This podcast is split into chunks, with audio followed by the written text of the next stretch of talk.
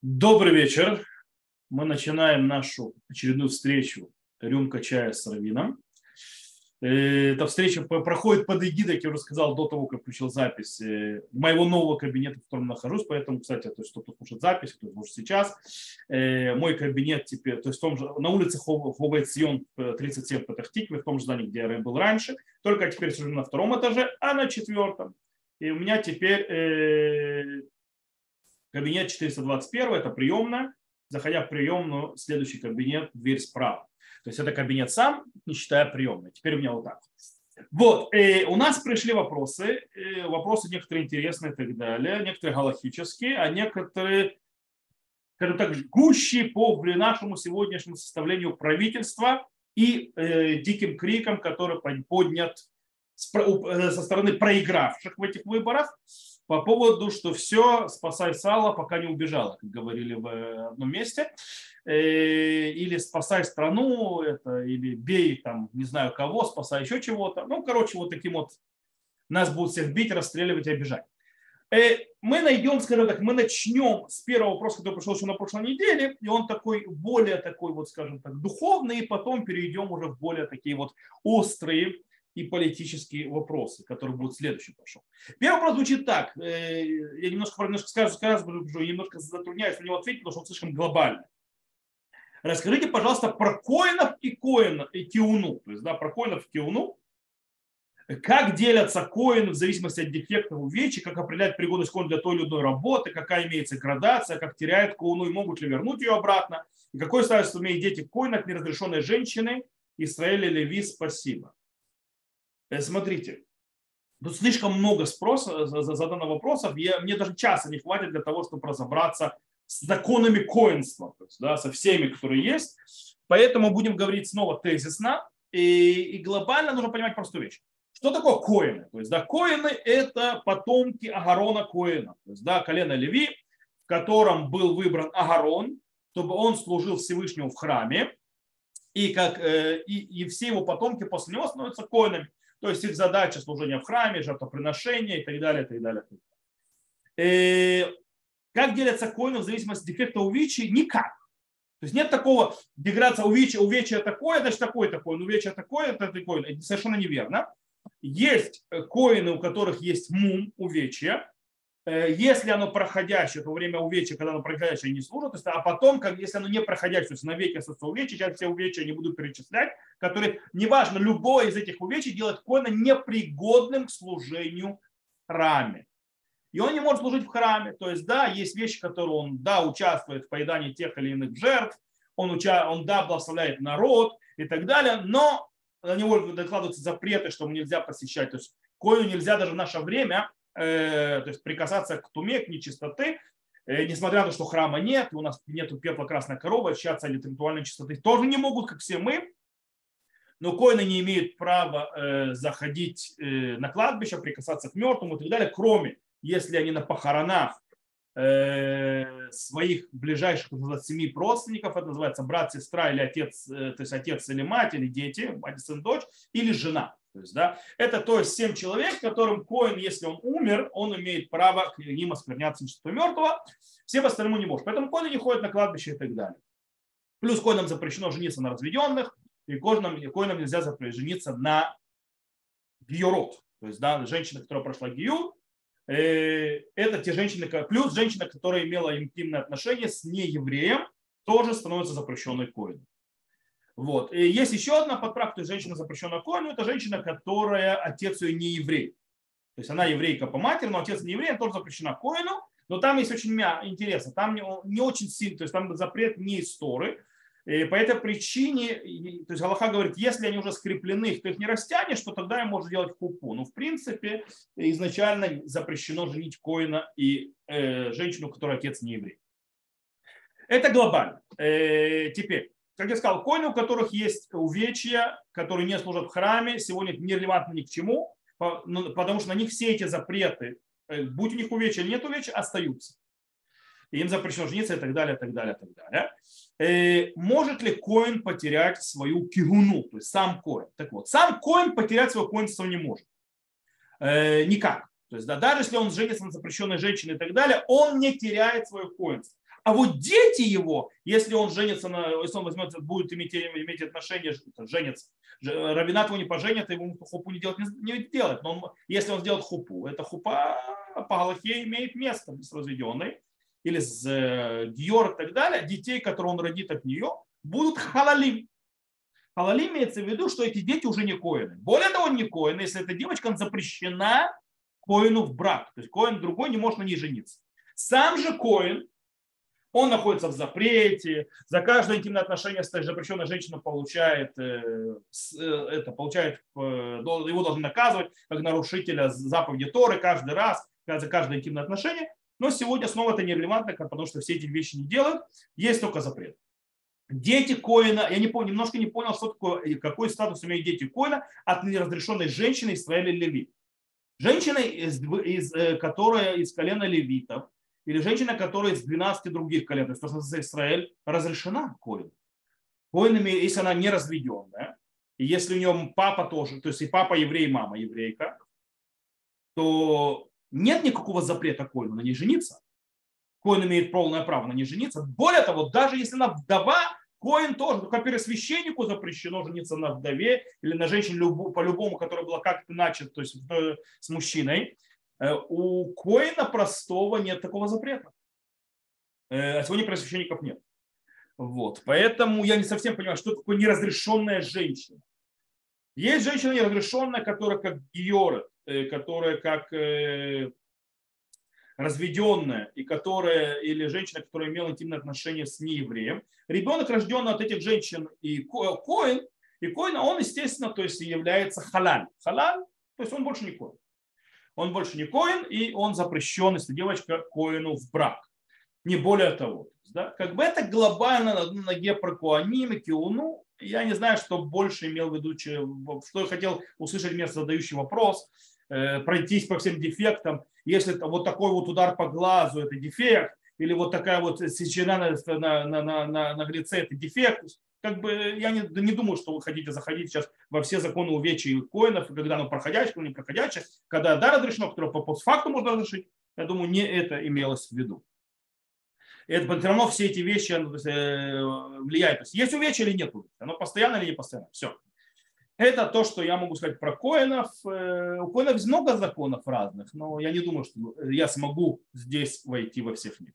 Я перейду сразу ко второму вопросу. Второй вопрос, он скажем, такой уже жгучий сразу пришел по поводу, э, тут есть люди, которые не из Израиля, я, то есть нужно немножко нашу политическую обстановку обрисовать, прежде чем я начну объяснять, о чем идет речь, то есть, да, и потом я буду входить и объяснять больше. Э, вопрос, я если зачитаю вопрос, потом разобью его на компоненты. В связи с шумом по поводу авиамаоза, я сейчас объясню, кто это такой, потом грех подобно убийцу, Значит, человек, распространяющий идеологию греха, подобен убийце и идолопоклоннику. Почему-то не говорят об этом прямо, как Авимооз. Почему раввины не объединяются в борьбе против этого? Можно ли еврею давать ребенка в государственную школу, где чуждое идеологическое влияние? Как еврей должен э, реагировать на парады гордости, молчать? Короче, все вместе и так далее. Теперь начнем по порядку. Э, в Израиле было избрано э, скажем, э, правительством избирается, было голосование в Кнессет, из-за чего выходит коалиция, которая составляет правые религиозные партии. То есть, в принципе, право религиозно возвращается к власти. После того, как пол, пол, э, полтора года тому назад они потеряли власть, то есть не они потеряли, а правый лагерь потерял власть, потому что тогда правого лагеря было больше, а потерял власть, потому что один из людей, который считался правым лагерем, обманул своих избирателей и унес голоса, которые он получил от правых, в левый лагерь, таким образом создав в левом лагере правительство. Это правительство, как вы понимаете, был рак э, лебеди щука, поэтому это, причем с, с партией братьев-мусульман, то есть исламистами, впервые вообще в Кнессете в Израиле арабы, то есть вошли в коалицию, причем не просто арабы, там светские и так далее, а вошли именно э, люди, которые состоят в э, международном вот, объединении братья-мусульман, в который входит также Хамас, кто не знает и так далее. И, короче, вот это правительство развалилось. Теперь, сейчас выиграл правительство. Э, так, так получилось, что некоторые правые оппортунисты, которые перешли туда в сторону левых, поддержали левых, они остались теперь в оппозиции вместе с левыми. И, естественно, э, потому что народ решил голосовать по-другому, получилось, что в, это, в этой коалиции будет много религиозных. Э, так получилось. Правда, это не совсем верно, потому что у Ликуда очень много голосов, и они не все религиозные, почти, то есть это считается светская партия. И даже в партии, которая считается Синута Датит, религиозный так это соединение двух партий, Уцма и Удит и Синута Датит, у Уцма и Удит есть светский. Окей? Там половина партии светские, то есть кто не знает. Вот. Э, поэтому не совсем. Но есть человек, который, еще одна фракция, Ави Маоз. Ави Маоз является э, человеком, считается радикальных взглядов. Хотя не совсем верно. Э, я сейчас объясню почему. И Ави Маоз, во всяком случае, так его представляет, но, в принципе, он в этом в каком-то смысле сам виноват в том, что он много говорит. Иногда политику стоит помолчать. О том, что он будет бороться вроде бы, снова, про любую, кто сейчас разобью, с парадами, там, всякими гордости, потому что этого не может быть. Плюс он собирается убирать всякую прогрессивные эти вещи, вся, э, из, так как он получает э, пост замминистра, который будет, кроме всего прочего, ответственный за школьный внеш, то есть которые, школьные программы, которые идут от внешних организации по разным то есть, вещам, то, что называется, связаны с обществом и так далее, и так далее. И он собирается их фильтровать, то есть, да, что там не было, допустим, э, такой вот э, организации, как э, палестинская, израильская форум, называется «Потерявшие детей родителей», не имеется, имеется в виду форум, где находятся родители террористов, которых уничтожил Израиль. И там типа их выставляют как жертвы погибшей в войне. То есть, да, что их представляют, то есть это приносят то есть, школьникам объяснять. И много того, естественно, то есть про и часть вещей, то есть называется э, гомосексуальной направленности, то есть, то есть воспитание и так далее. Короче, я не буду заходить, то есть очень много всего, много хорошего. То есть, да, и, и он сказал, что он э, то есть, будет э, внедрять э, то есть, больше вещей, которые связаны с еврейским самосознанием, Зуут Юдит не Галаху и еврейский закон, как пугает наши СМИ, а э, имеется в виду еврейское самосознание. То есть, и, короче, а, э, и все испугались, рисуют его демоном, что этот человек, все, сейчас всех запретит гомосексуалистов, всех посадят в резервации, закроют в тюрьму, запрещат вообще все какие-либо программы. Поднялся крик, предыдущее правительство уходящее начинает кричать и так далее, чуть ли не поднимать восстание против нового избранного правительства. Э, но я не буду входить в эту израильскую политику, все равно не покричат, покричат через два месяца, когда правительство будет работать, их тоже никто слушать не будет. Э, давайте разберемся несколько немного то есть, самим Авимаозом, то есть я, я использую, скажем, ту сцену, которая мне дана для того, чтобы объяснить вообще, а кто этот человек, потому что некоторые забыли. Э, и немножко поговорю, о чем он говорит по-настоящему, а потом я поговорю о том, что задан вопрос. Окей? Итак, Ави Маоз, кто не знает, это человек, которому еврейство, еврейство Советского Союза обязано почти всем. Окей, кто не знает. Мы говорим о человеке, который еще в 80-х создал э, шдулу, то называется, э, борьбы за освобождение советского еврейства и за железного занавеса, включая узников Сиона. Он э, работал, он э, давил на американское правительство, он давил на европейское правительство и так далее, и так далее, для того, чтобы вытащить, освободили люди Сиона. И между ними, то есть, кроме прочего, он тот, кто повлиял на освобождение Натана Шаранского. Кто не знает. То есть это человек, то есть боролся за... Более того, когда приехала Алия в самом начале, то есть да, он много количества времени вкладывал на того, чтобы помогать русскоязычной, то есть э, по выходцам Советского Союза Э, в их э, абсорбции в государстве Израиль. То есть, то есть вот этот вот фашист и темный нацист, который выскочил, который сейчас, а, угробит русскую алию, то есть, да, на минуточку. Более того, этот человек был никем иным, как личным советником правой рукой самого Натана Щеранского, когда тот вошел в политику. Также Авиамамоз не был никто иной, как создатель партии Асраэль Балия и был ее генеральным директором.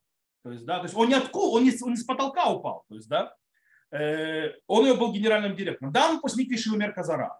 Да, у его раввин, его лидер считается один из, скажем так, более консервативных, то есть не слово консервативный раввин, а более строгих, так скажем так, более близких к харидимному миру религиозных сионистов, Рафтау и так далее, то есть Ишива Харамор, кто понимает в наших вещах, это да. То есть да, он то, что называется в израильском э, обществе хардаль. Это да. Но не забываем, то есть более того, этот человек уже был свое время э, э, помощником то есть, Щеранского министерства абсорбции. То есть ему не, не впервые. Кстати, он становится еще то, что начинается крик, заподнялся, еще кроме чего, он получил под свое ведомство натив. Натив – это тот, который занимается разрешениями на репатриацию евреям из бывшего советского пространства. И все, все, все сейчас он всех, всю еврею русскую улию угробит, и все, и больше не будет русской, русскоязычной алии. Э, я просто напомню, что человек ей занимался. То есть с самого начала, еще тогда, когда другие боялись, когда другие вообще в помине еще не было. То есть здесь в Израиле. Те, которые, те, которые орут сегодня, что они, то есть он закроет Алию, они тогда вообще сидели тихо и молча, а некоторые еще в садик ходили. То есть э, теперь, более того, если кто-то из израильтян помнит лозунг МВД под наш контроль, то есть когда у Шаса ее забрать, у харидимной партии сефарской, так вот, автором этого лозунга является никто иной, как Ави Маоз. Он его придумал, будучи генеральным директором партии Израиль Балия. Э, более того, когда Шаранский стал министром внутренних дел МВД, Ави Маос был никем иным, как генеральным директором МВД.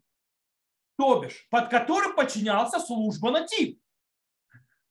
То есть как бы он возвращается туда, где он был, и он работал, и тогда была Алия, и никто, ничего не происходило. То есть, да, ничего страшного, никто никого не убил. То есть, да, теперь перейдем к его идеологии. Он постоянно прошел на идеологию, говорит, что в нашем государстве Израиль в последнее время есть проблема. Какая проблема? Две проблемы. Первая проблема, что постоянно убирают из всего э, то, что называется еврейское самосознание. Например, нынешний, точнее, уже уходящий, слава богу, министр э, э просвещения вытащил и уничтожил, то есть просто убрал из светских школ, разрешил Танах. Раньше, чтобы вы знали, раньше в светских школах еще несколько лет учили не только Танах, но и Талмуд, то есть знакомились с еврейским, то есть традицией и так далее. И были такие уроки, еще когда был Гидон Сар, который перешел в другое место, он тоже вел еврейское э, самосознание. Кстати, кстати э, и он сказал, то есть первая вещь, во-первых, заниматься, вести, я проверю программу, потому что начали вводить программы, которые э, входят всевозможные организации, которые против армии обороны Израиля. Они вещают детям и вводят всевозможные прогрессивные вещи, которые антиизраильские, которые вещают детям. Э, я видел программу некоторых школ, которые туда входят. То есть это программы, которые Министерство просвещения сейчас дает, то есть да, разрешает э, общественным организациям входить. Э, речь идет о, о посещении, то есть экскурсия в Тель-Авиве. Внимание! кварталах, которые там э, Тиква и так далее, то есть это э, встреча с беженцем из Эритреи, встреча с беженцем из Конго, э, феминистская программа, встреча женщин и так далее, женщина с женщинами из Африки, беженками. То есть, в принципе, я не понимаю, как потом этот ребенок будет желать защищать свой народ, идти в армию защищать свой народ. Он имеет сознание, у него, у него нет ни Танаха, у него нет ничего, но связано с сознанием, но у него есть и про эритрейцев, у него есть про... Вот это сказал, мол, с этим буду бороться. Он не сказал, что я закрою все, что не будет говорить об феминизме, что такое. Это он не говорил. Он сказал, что я закрою вот эти вот вещи, так всякую прогрессивность, и введу это, еврейскую традицию. Не иудаизм, не Аллах, еврейский. Теперь по поводу, то, что называется гомосексуализма и так далее, то, что называется ЛГБТ. Ави Маус не говорит, что он будет запрещать ЛГБТ и так далее. Он говорит, что есть э, лоббисты ЛГБТ привели к тому, что сегодня затравливают задавливают, то есть сказать ценность, что семья, в которой папа, мама или дети – это нормальная семья, стала уже ненормальным и чуть ли не, не прогрессивным, и закрой рот, и ты, называется, залез в свою пещеру назад. Говорит, с каких времен ценности семьи это стало плохо? Он хочет не дать ценности семьи. То есть он стал гомофобом сразу же. Э, э, ну, теперь, он говорил про парады. Он не говорил ни слова про парад гордости в Тель-Авиве. Ни одного. Он говорил про парад гордости, который проходит в Иерусалиме, который идет специально рядом с харидимными кварталами и возле кварталов трех религий. Причем он говорит, что если бы это было шествие, это одно, но это в принципе Э, э, скажем так, непотребные сексуальные движения и так далее, которые нужно делать дома, а не на улице. Так говорит Павел Маус. Поэтому, говорит, этого не должно быть. Можно с этим спорить, можно с этим соглашаться и так далее. Но давайте поставим вещи, вещи в свои пропорции. То есть тот, кто слышит, то есть меняется понятие. Вещи в пропорции. Я понимаю, что сейчас на, на, это, э, идет плач Ярославны э, всего прогрессивного человечества, называется уходящего правительства, потому что они, скажем так, я скажу очень грубо, тупо потеряли власть. То есть, да, и поэтому плач Ярославны. Причем я хочу напомнить, что когда Дюла Коин, который считается одной из героиней Израиля и так далее, э, получила, то есть когда 45 лет тому назад, пришли к власти, когда Бегин ее поставил для того, чтобы была ответственность за образование, Йоти Царид из Мереца кричал «Конец демократии! Как женщина с такими, называется, пещерными э, идеями может быть э, влиять на наших детей?» То есть это не первый раз этот крик. Более того, я вам скажу, э, вот эта вот вещь, которая, то есть крик, вот этот вот плач Ярославны про гомофобию и так далее, я вам скажу еще, Э, говорят, что сейчас два пиромана сожгут нам Ближний Восток. То есть, да, смотришь, и Битон мир, который будет заниматься безопасностью и так далее. Э, вы знаете, что когда Бегин, Минахем Бегин, про которых Лева себе говорит, что он такой вот мамлахти, он такой вот э, человек правый, то есть, да, но они как говорят, вот правый, смотрите, кто такой был Минахем Бегин. Э, Смоль Минахем Бегин были карикатуры, когда он избран был, и вопль, что он взорвет Среднего, это, Ближний Восток. Потому что он пироман.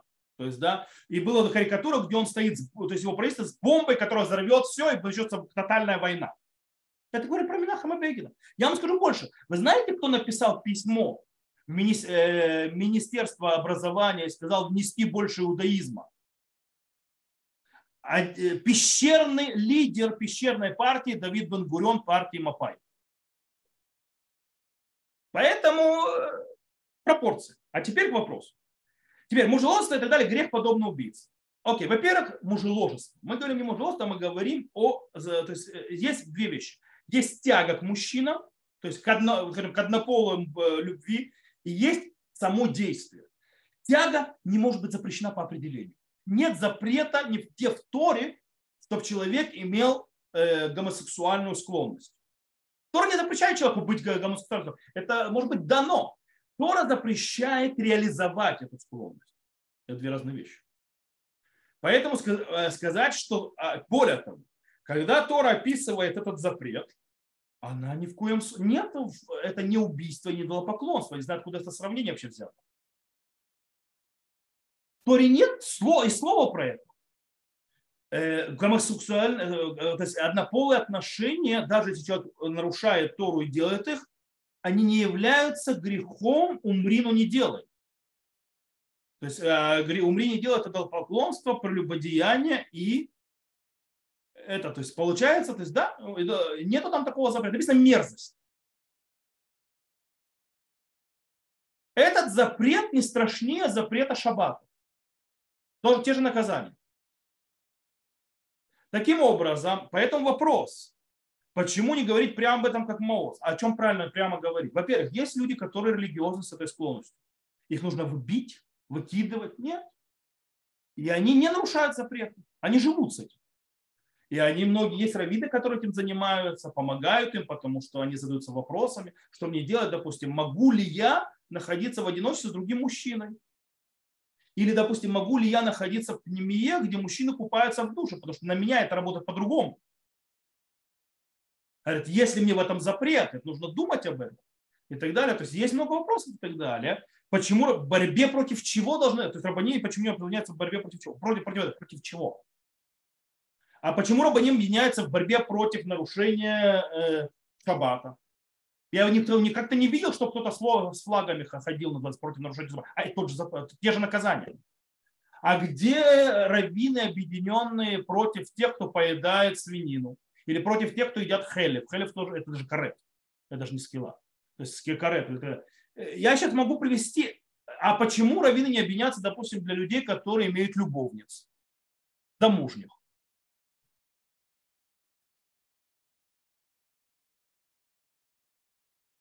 Потому что есть вещи, которые, э, которые что объединяться? И раввины говорят, что эти вещи запрещены и так далее. Воевать с людьми нет смысла. Что нужно делать? Кстати, я вам расскажу одну вещь. Как, допустим, в Петахтикве э, заявили о параде, этот парад не состоялся. Когда общество ЛГБТ обратились э, к к мэрии, что они хотят сделать парад гордости в Петахтикве. Мэр города засуетился. Не этот, покойный уже, Ицхак Ухайон. Э, засуетился и начал, а, здесь будет же бойня, что будем делать, у нас 40% религиозных это, тут будет кошмар, это, гевал, гевал, гевал, что мне с кем делать? Говорит, послал, то есть вопрос к нашему главному раввину города Рав Михаилеве и задал вопрос, что делать. На фоне этого. Рав Михаилев сказал, ничего нет. Они приходят просить разрешить им делать парад, подписываю, разрешай. Без слова, без, без всевозможных э, споров, ни о чем. Хотите, пожалуйста то есть Миштаре разрешит, все разрешит. А Ицхак говорит, я не понял, Раф, ты хочешь, чтобы здесь смертоубийство начнется? Ничего не начнется. Подпиши все, все, что надо, и ничего не будет. Вот увидишь. И действительно, говорит, полицейские звонят, то есть день парада, когда устроят парад. Звонят полицейские Раву Михи, говорят, то начальник полиции, то есть говорят, что не поставили людей, нужно полицию и так далее. Говорит, раб, ты не поверишь, 10 человек. Все. Говорит, а я вам говорил. Потому что они ищут провокацию. Говорит, если я буду сейчас вставать, запрещать и так далее, тогда происходит, они, будут, они это все будут в газетах и так далее, будут там толпы. Говорит, если ты разрешишь делать, что хочешь, им это скучно. Это ничего не дает. Провокации нет, это прошло, по, по, это никто не придет, никого это не интересует. И ты это увидишь. Иногда нужно быть умным. Когда ты слишком много орешь, ты вызываешь огонь. Поэтому сказал, что Ави Маузу немножко нужно рот закрыть. Нужно делать, а не орать. Потому что делать, то есть, да, и тоже делать с, мозгом, с мозгами, то есть, да, не вы, э, то есть, потому что если ты хочешь что-то менять, ты не можешь прийти против народа с баррикады. Ты их пугаешь. Более того, то есть ты, никто не собирается запрещать все эти вещи и так далее. Таким, допустим, как человек, еврей должен реагировать на парады гордости? Молчать? Не ходить туда. Относиться к этому иногда нужно игнорировать. Когда ты игнорируешь, в чем смысл этих парадов? Эти парады делаются для того, чтобы вызвать провокацию. Если нет реакции на провокацию, то и смысла туда в этом нет. Почему так важно было в Иерусалиме? Провокация. Провокация и желание, то есть, да, уколоть в глаза. Если никто не колется, есть такое понятие в психологии с детьми, такое понятие называется жертва. Знаете, вот есть ребенок жертва. Тот, кто называется, к которому прицепляется, и он всегда реагирует. То есть, да, тема, то есть это. И вот этого будут долбать всегда. Почему? Потому что он же интересен. А тот, который называется внимание, обучает, смотрит мимо. То есть, да, не, не реагируют на то, что он, он скучный, и дети от него цепляются. Они будут прицепляться только к тому, кто реагирует. А это тяжело осознать. Но так оно работает. И снова, смотрите, у людей, которые с этой наклонностью, действительно есть проблемы. Много проблем почти все из них не виноваты, многие из них, э, большинство из них не виноваты то, что с ними происходит. Они такими или родились, правда, навряд ли, что они так родились, в основном а, а так получилось по той или иной причине. Генетически это, я не буду входить в этот спор по причине того, что тут э, не все так гладко. Да? Почти всегда вскрывается какая-то проблема в детстве, которая произошла, почему у ребенка произошел сбой и вот, вот так. То есть, да?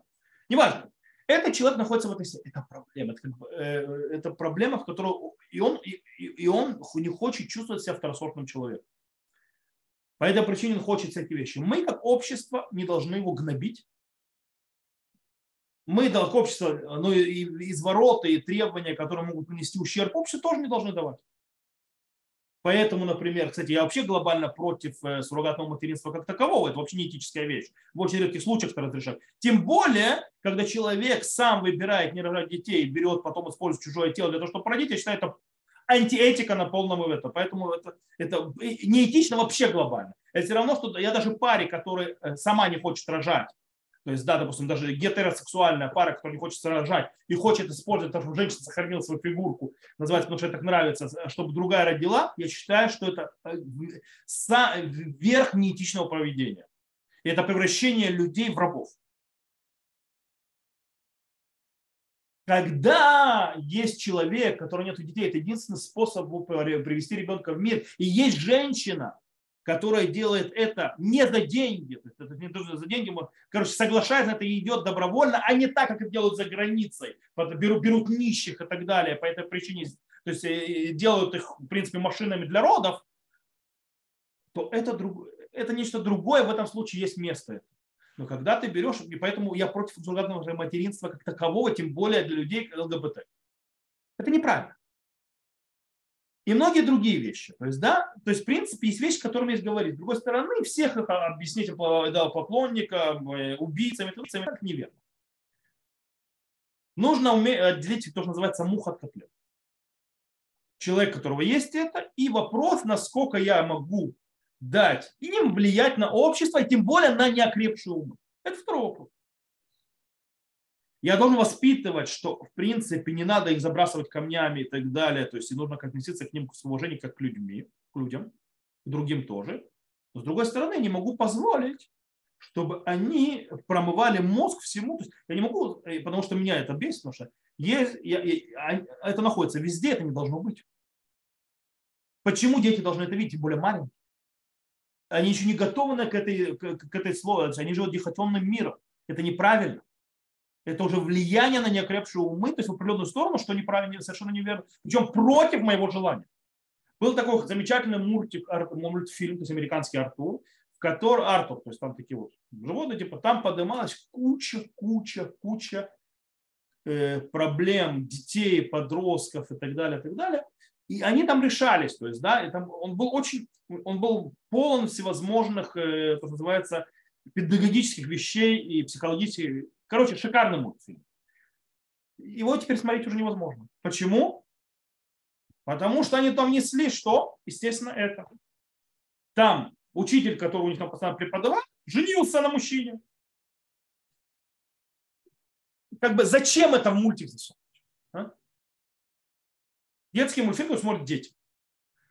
Это вопрос, то есть поэтому, то есть это то, что хочет Ави Маоз остановить. И действительно есть другие тоже то же самое делают. Вопрос, как это делать. Иногда, кстати, как, как ты борешься, это нужно быть э, иногда не правым, а умным. Когда ты, то есть называется, льет ядив хахам, я отсюда. Когда ты умнее, ты, ты в конце концов добиваешься больше. Это то, что я могу сказать. Так, теперь по поводу, можно ли отдавать ребенка в государственную школу, где чуждо, чуждое идеологическое влияние. Я считаю, что ребенку нужно отдавать ту школу, где тебе не чуждое идеологическое влияние. Поэтому мне странно, что если религиозный человек отдает ребенка в ту школу, где ему учат нерелигиозным и антирелигиозным вещам. Это не понимаю. То есть, да, обычно родители выбирают, в какую школу отправлять по своей идеологии. То, следующий вопрос. Мы этому вопросу слишком много посвятили времени, но я думаю, что нужно было просто описать картину. Следующий вопрос. Здравствуйте. В книге Рава Пантелята «Царица суббота» есть предложение. Раби Акива сказал, что вынос вещей из частного владения вообще-то не что иное, как млаха груа. Незначительная, далеко не самая важная работа, потому что в ней отсутствует конструктивный созидательный элемент. Как это совмещается с идеей, что все мецвод имеют одинаковую ценность? Не совмещаются по одной причине. Но что мецвод не имеют одинаковую ценность. То есть э, само заявление, скажем так, что, что заповеди имеют одинаковую ценность, неверно в корне. То, что говорит Раб Пантелиат, то, что говорит Раби Акива, то есть он привод цитирует, просто имеется в виду, что в отличие от всех 38 других работ, которые являются конструктивный созидательный элемент, в, в запрете, то, что называется ОЦА, то есть вынос из, из частного владения в общественное, нет никакого конструктивного действия ничего конструктивно не изменяется. И поэтому это млаха груа, это плоха, то есть это мелаха, то мелаха это понятие созидательное. Говорит, тут созидания нет. По этой причине оно, во-первых, это не заповедь. Начнем с того. Мелаха заповедь не имеет никакого отношения. Окей? Э, а имеется в виду, а не, это не запрещено, с точки зрения запрещенных действенных работ, это созидание. Заповеди вообще тут не в, не в тему. Запрещенные работы заповедям не являются. Теперь, по-другому, поэтому то есть, сравнение вообще неверно. Теперь вернемся к самим заповедям. Конечно, заповеди от себя отличаются. Возьмем даже запреты, называется, э, э, не делать. То есть, да, есть те, которые легкие, за которых полагается только, э, то есть это называется побить. Есть те, которые полагаются уничтожение души. Есть те, которые полагаются смерть в Бейдине и так далее. И это разные градации, это разные уровни запретов. То же самое у нас есть запреты Тор, у нас запреты мудрецов, у нас э, то есть постановление, повелительные заповеди Тора, повелительные заповеди мудрецов. Есть повелительные две заповеди, у которых тот, кто их не исполняет, он зарабатывает карет, и отсечение души – это обрезание и хамец в Песах. Они положительные.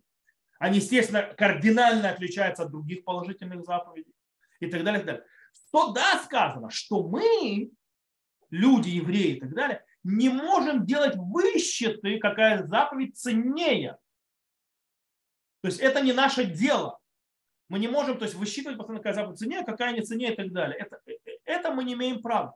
Но есть у нас такая вещь, как даже есть иерархия в Галахе. В происходит, когда есть столкновение между двумя заповедями, то есть столкновение ценностей, то мы выбираем по тому, что является более высшим. И выбираем эту заповедь, э, хотя, получается, нарушаем другую, потому что есть столкновение.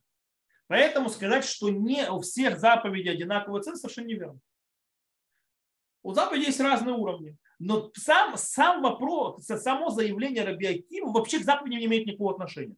Речь идет об, об определении понятия мелаха. Об этом говорит Раби Аким. И он говорит, что в отличие от всех 38 других работ, где созидательная конструктивная часть, выносить, то есть малех а, вынос из одного владения в другой, нету конструктивной созидательной действия. Это называется малаха груа, плохая. То есть имеется в виду не созидательная. Как бы глобально это то, что здесь есть. То, перейдем к следующему вопросу. Следующий вопрос два. То есть человек задал два. Прошу прощения. Я вернулся, да? Да. У меня, у меня был Wi-Fi. Вы меня потеряли? Уже нашли. Окей, вы теперь, то есть вы все время это были, продолжали здесь быть, правильно я понимаю? Окей, то, продолжим. Итак, я прошу прощения за это выбивание и так далее. У меня просто исчез Wi-Fi. Куда? Оп, и все. А? То, э, проблема, новый кабинет, Wi-Fi по-нормальному не провели. Э, я ловлю Wi-Fi, который у меня из того кабинета, он до сюда доходил, но видно, сигнал прекратился. То, э, окей. Следующий вопрос разделяется на две части. Он звучит так. Обязательно под талит катан, то есть про малый талит, надевать майку. То есть можно ли одеть, другими словами, маленький то есть талит, талит катан на голое тело. С точки зрения буквы закона у маленького талита нет понятия святости. По этой причине, по букве закона, его можно одевать на голое тело тоже, потому что одежда, которую мы одеваем на голое тело, тоже считается одеждой. И когда у нее есть четыре угла, на нее нужно вешать цицит. По этой причине по букве закона можно. Но по-настоящему, то, что называется богобоязненные евреи, устражают в этом. И это не по букве закона, то, что это лифним мишуратаним. Это внутрь, это не, хотя этот закон не требует, но делают это по-другому. Почему? Для того, чтобы уважительно относиться к талиту, чтобы он не, не пропитывался нашим потом. То есть, да, чтобы он не был майкой для пота. Из-за этого, то есть многие устражают. Но по букве закона как таковой нет запрета ходить на голову, то есть одевать талит катан прямо на голову. То, второй вопрос. Как определить, какая пища является мокрой, чтобы нельзя было разогревать на, в субботу на платье? Очень просто. Любая вещь, даже сухая, у которой есть подлива, жидкость, она является влажной. Почему? Потому что сама жидкость, она нагревается, и это уже запрет влажного. Сама вот эта вот, сам, э, сама жидкость, у нее проблема. Теперь, если есть сухая вещь, и на ней есть немного, то, что называется, мокроты, назовем это так, то есть, да, она не сухая полностью, но есть мокрота, допустим, взяли тефтельки, которые были в э, соусе, вытащили сами тефтельки, то есть, да, соус убрали, то на тефтельках еще остается то есть, немного жидкости. Это считается сухим. Точно так же есть вопрос по поводу, когда есть жир, который, то, что называется, он э, если я положу на, на тепло, то есть он разольется, то есть, то есть будет жидкость. Но если э, я то есть, возьму, допустим, э, не знаю, кусок курицы и так далее, то этот жир, он как бы приклеен, то есть очень тяжело отделить. То есть он как бы часть.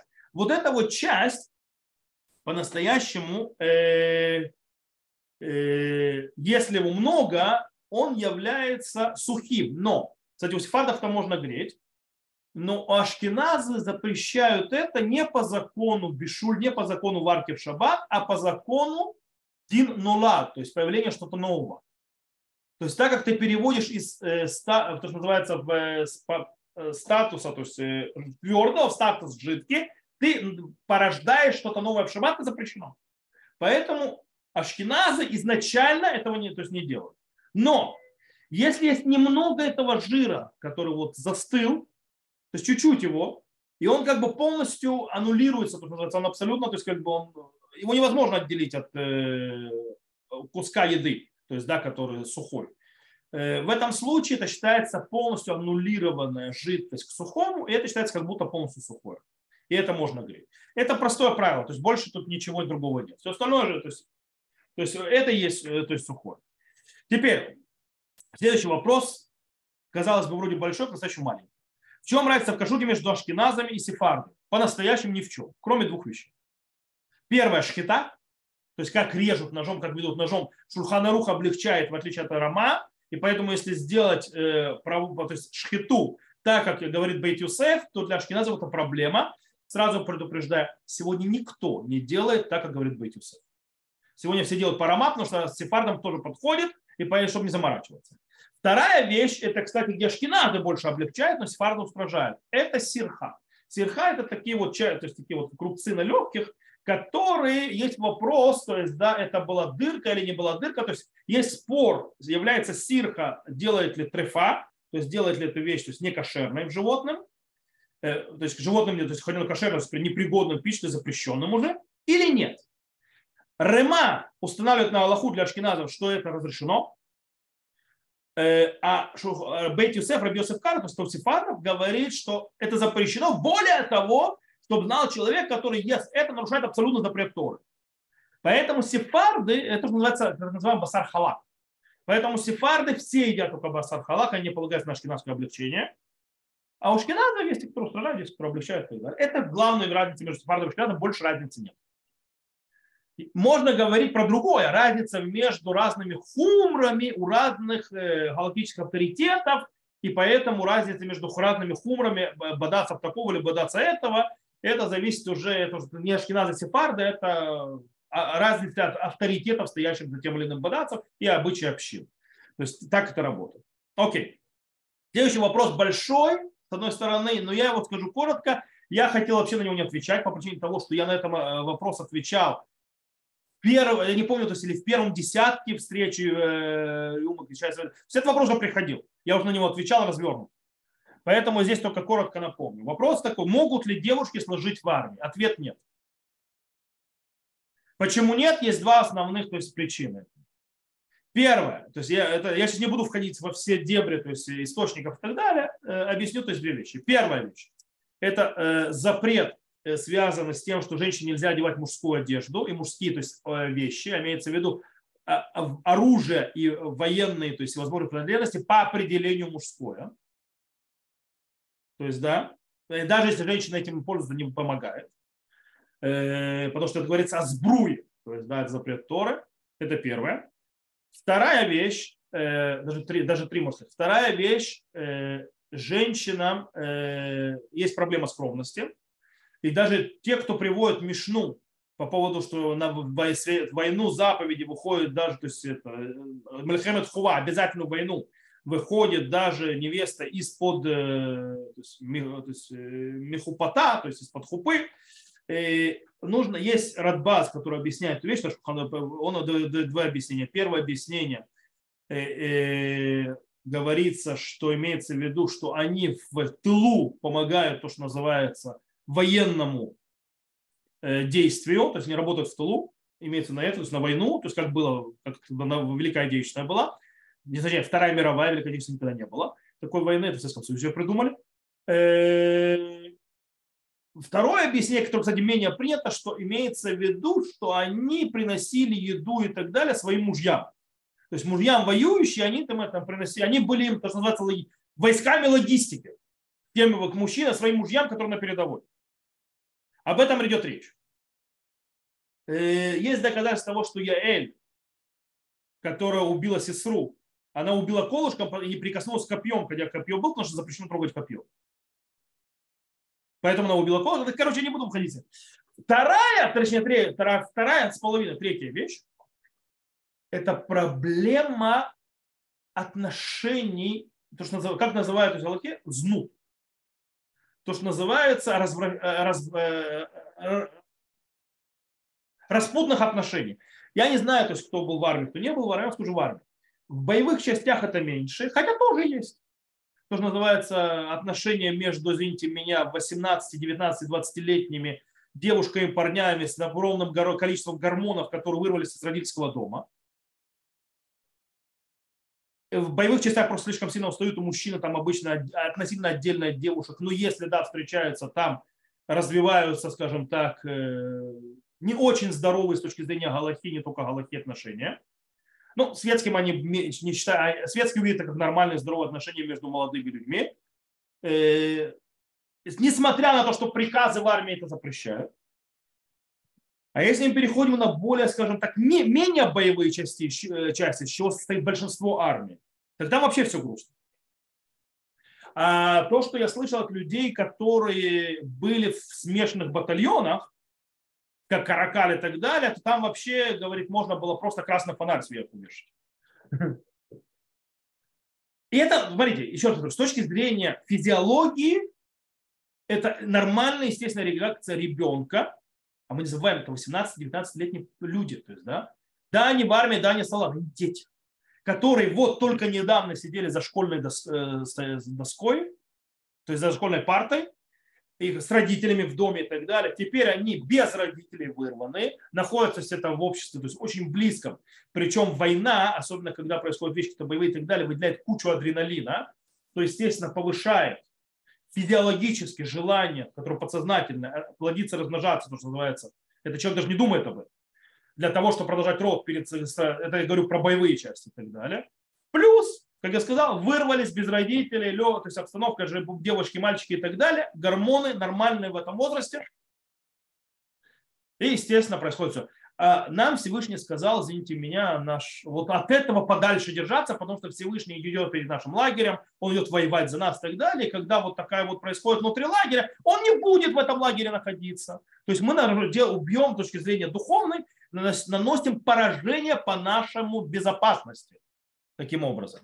Я уже не говорю про то, что это глобальная девушка, уже не говорю про девушек, которые в боевые части. Это снижает боевую готовность вообще армии. Э, девушки в танках до сих пор не могу понять. Есть сейчас хотят девушек в танки засунуть. Я был в танках. Я вообще не представляю себе, как они это могут делать. Чисто физиологически. По нескольким причинам. И физически, физиологически. Они или потом рожать не смогут, или не будет делать нормальную работу танкиста. Одно из двух. Потому что они дорвут там все, что можно. Потому что физиология у мужчин другая. Или снизит боевую подготовку. армия должна выигрывать. То есть, смотрите, я иногда говорю, посмотрите на футбол. Почему в футболе, в Мандиале нет ни одной смешанной команды мужчин и женщин? А знаете почему? Потому что там стремятся выиграть. То, что их интересует, это выиграть. Больше ничего. По этой причине, извините меня, женщина играет не так, как мужчина. Есть женский футбол. Поэтому сделать общую команду, это, в принципе, стопроцентно проиграть. Никто это не хочет. Это то есть, по поводу службы женщин в армии. Продолжим дальше. Э, следующий вопрос. Откуда появилось мнение, что держать дома животных, собак или кошек, это плохо по Галахе? Я уже по этому поводу отвечал не раз, не два, и на уроках и так далее. Я не знаю. Потому что нет такого мнения в Галахе. Ни одного галахического авторитета нет такого мнения. Нет в Галахе запрета никакого, нигде, ни в каком, э, ни, у кого, ни в одной книге держать собак и кошек в доме. Ну, не существует такого запрета. По закону.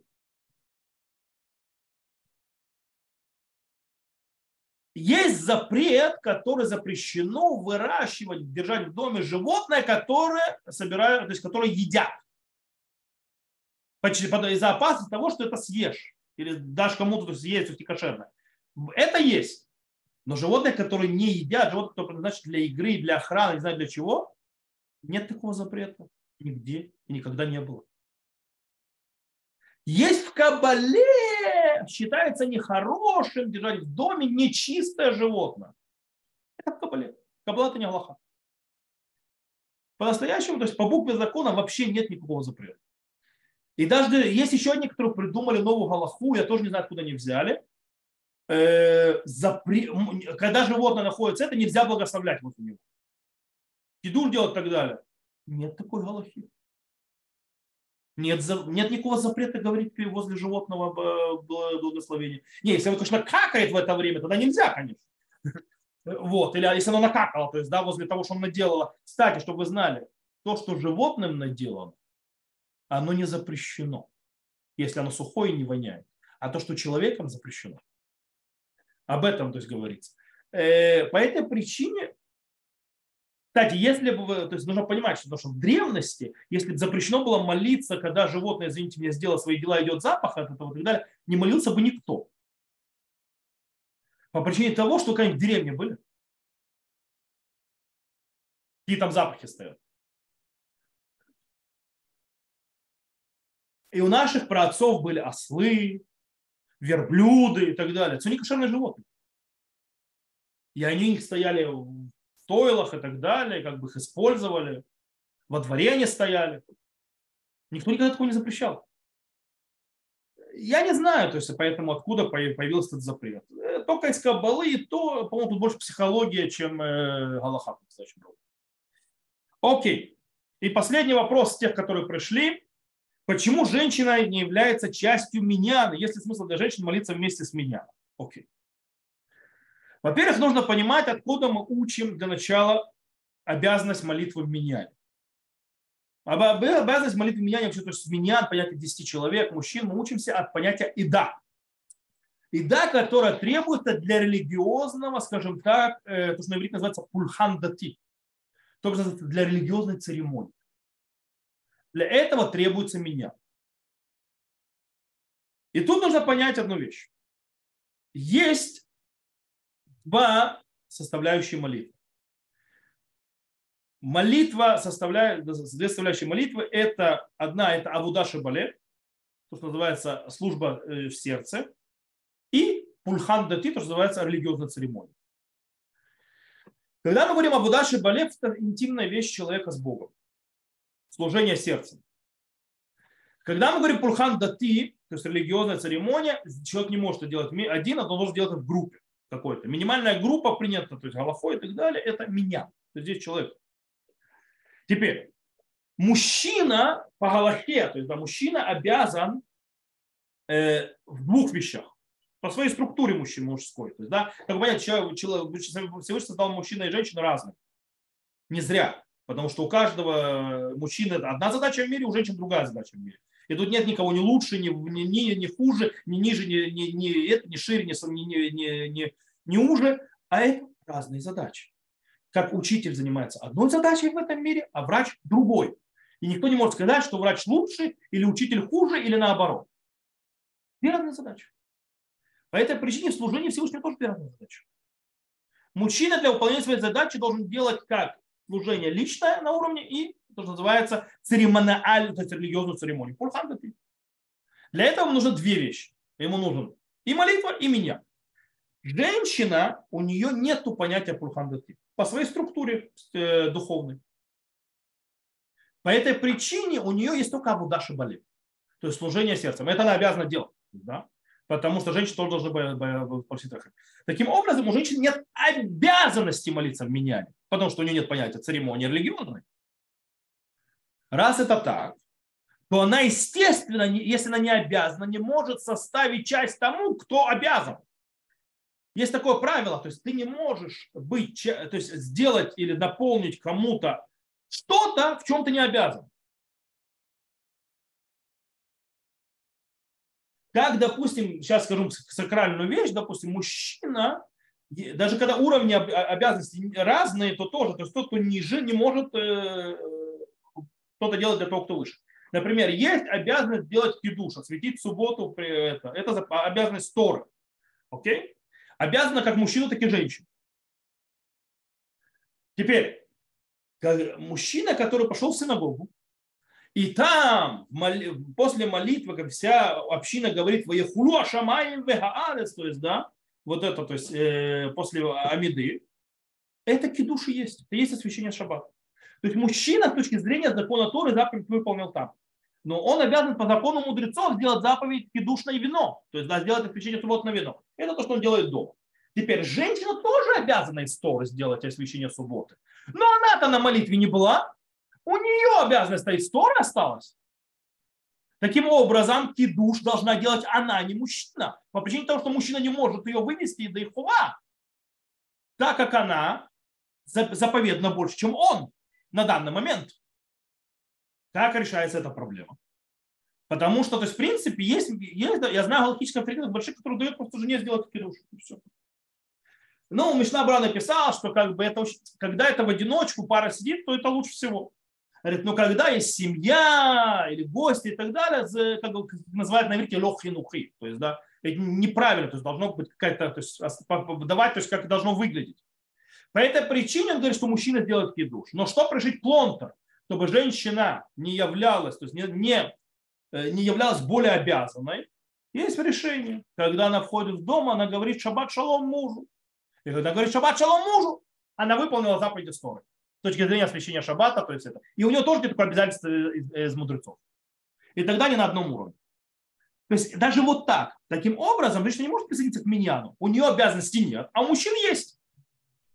Потому что по той структуре, то есть обязанности, то есть их духовной работы, как установил Всевышний. И нам, не с, ними, нам с ним не спорить. То есть, да? По этой причине э, женщина не является частью миньяна, потому что не обязана. Есть ли смысл жить, молиться вместе с миньяном? Да. Почему? Во-первых, присоединиться к общине всегда хорошо. Во-вторых, в миньяне находится шхина. Всегда прикольно молиться шхиной. Обязана? Конечно, нет. Может молиться и дома. Потому что у нее нет этой обязанности. Потому что шхина требуется для пульхан дати. Для женщины пульхан не нужен. У нее вода шабале. То есть религиозная церемония не нужна, и нужно то есть, это служение то есть, сердцем. Этого можно делать и без шхины. То есть стоящий здесь. По этой причине, то есть женщине нужен меня, и женщина не присоединяется к меня. Но, но так, то, конечно, лучше. Всегда лучше. На этом вопросы, которые пришли, закончились. Если у кого-то есть вопросы здесь, я буду на них, конечно, рад ответить.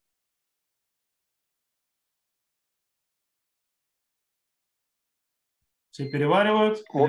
Да, Гиш. Можно?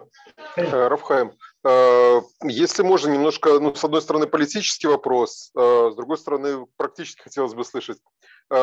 У смотрища в программе постоянно, ну, мы за рубежом так слышим, куски новостей, пересмотра программы о возвращении. Вот, что Закон дети... о возвращении.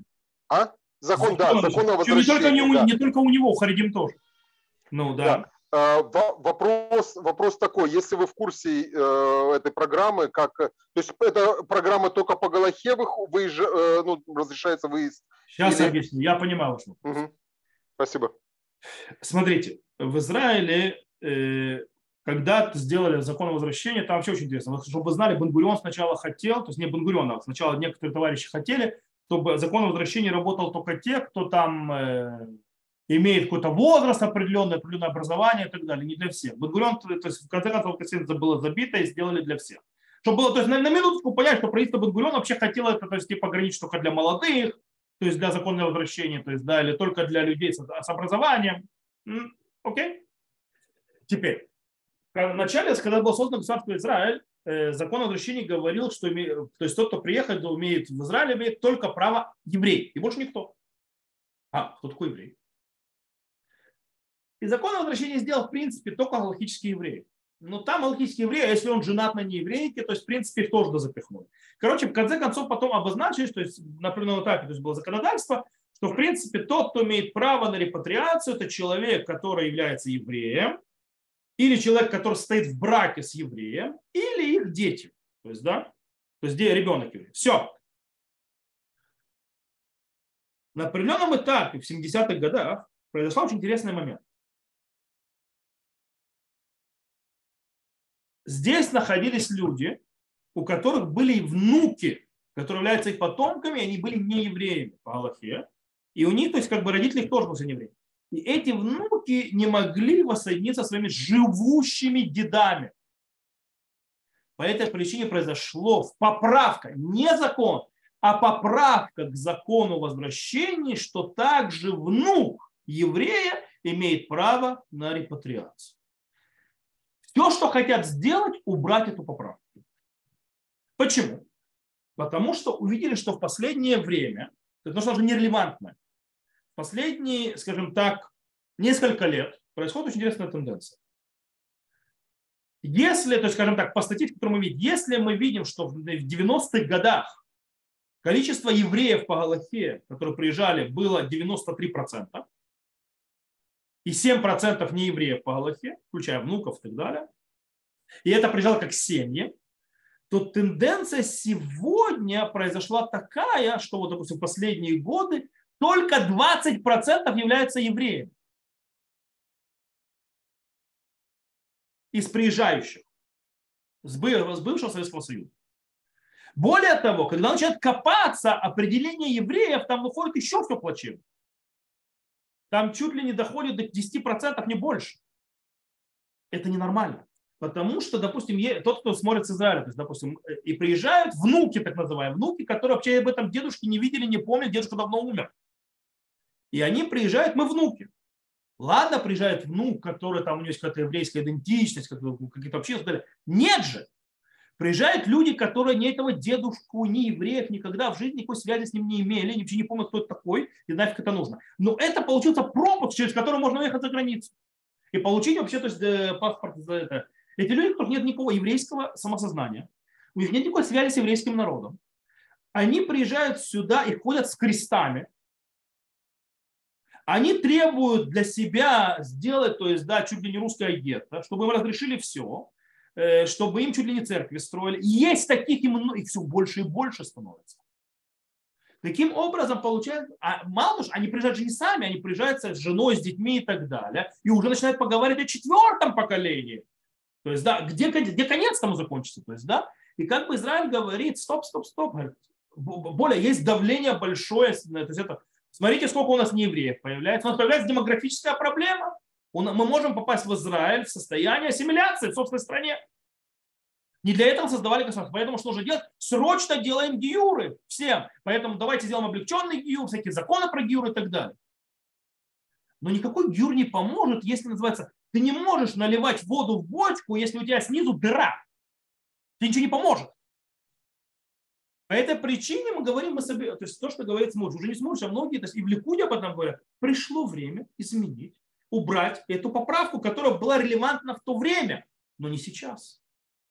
И убрать вот это, что называется, пункт о внуке. Внук не может. Все. То есть они хотят даже не так, они хотят говорить, вернем к изначальному, о чем говорил речь. Внук может приехать сюда и получить право на репатриацию только в случае, если у него есть живущий в Израиле дед о чем изначально в законе говорилось. Нету живущего в Израиле деда, до свидания.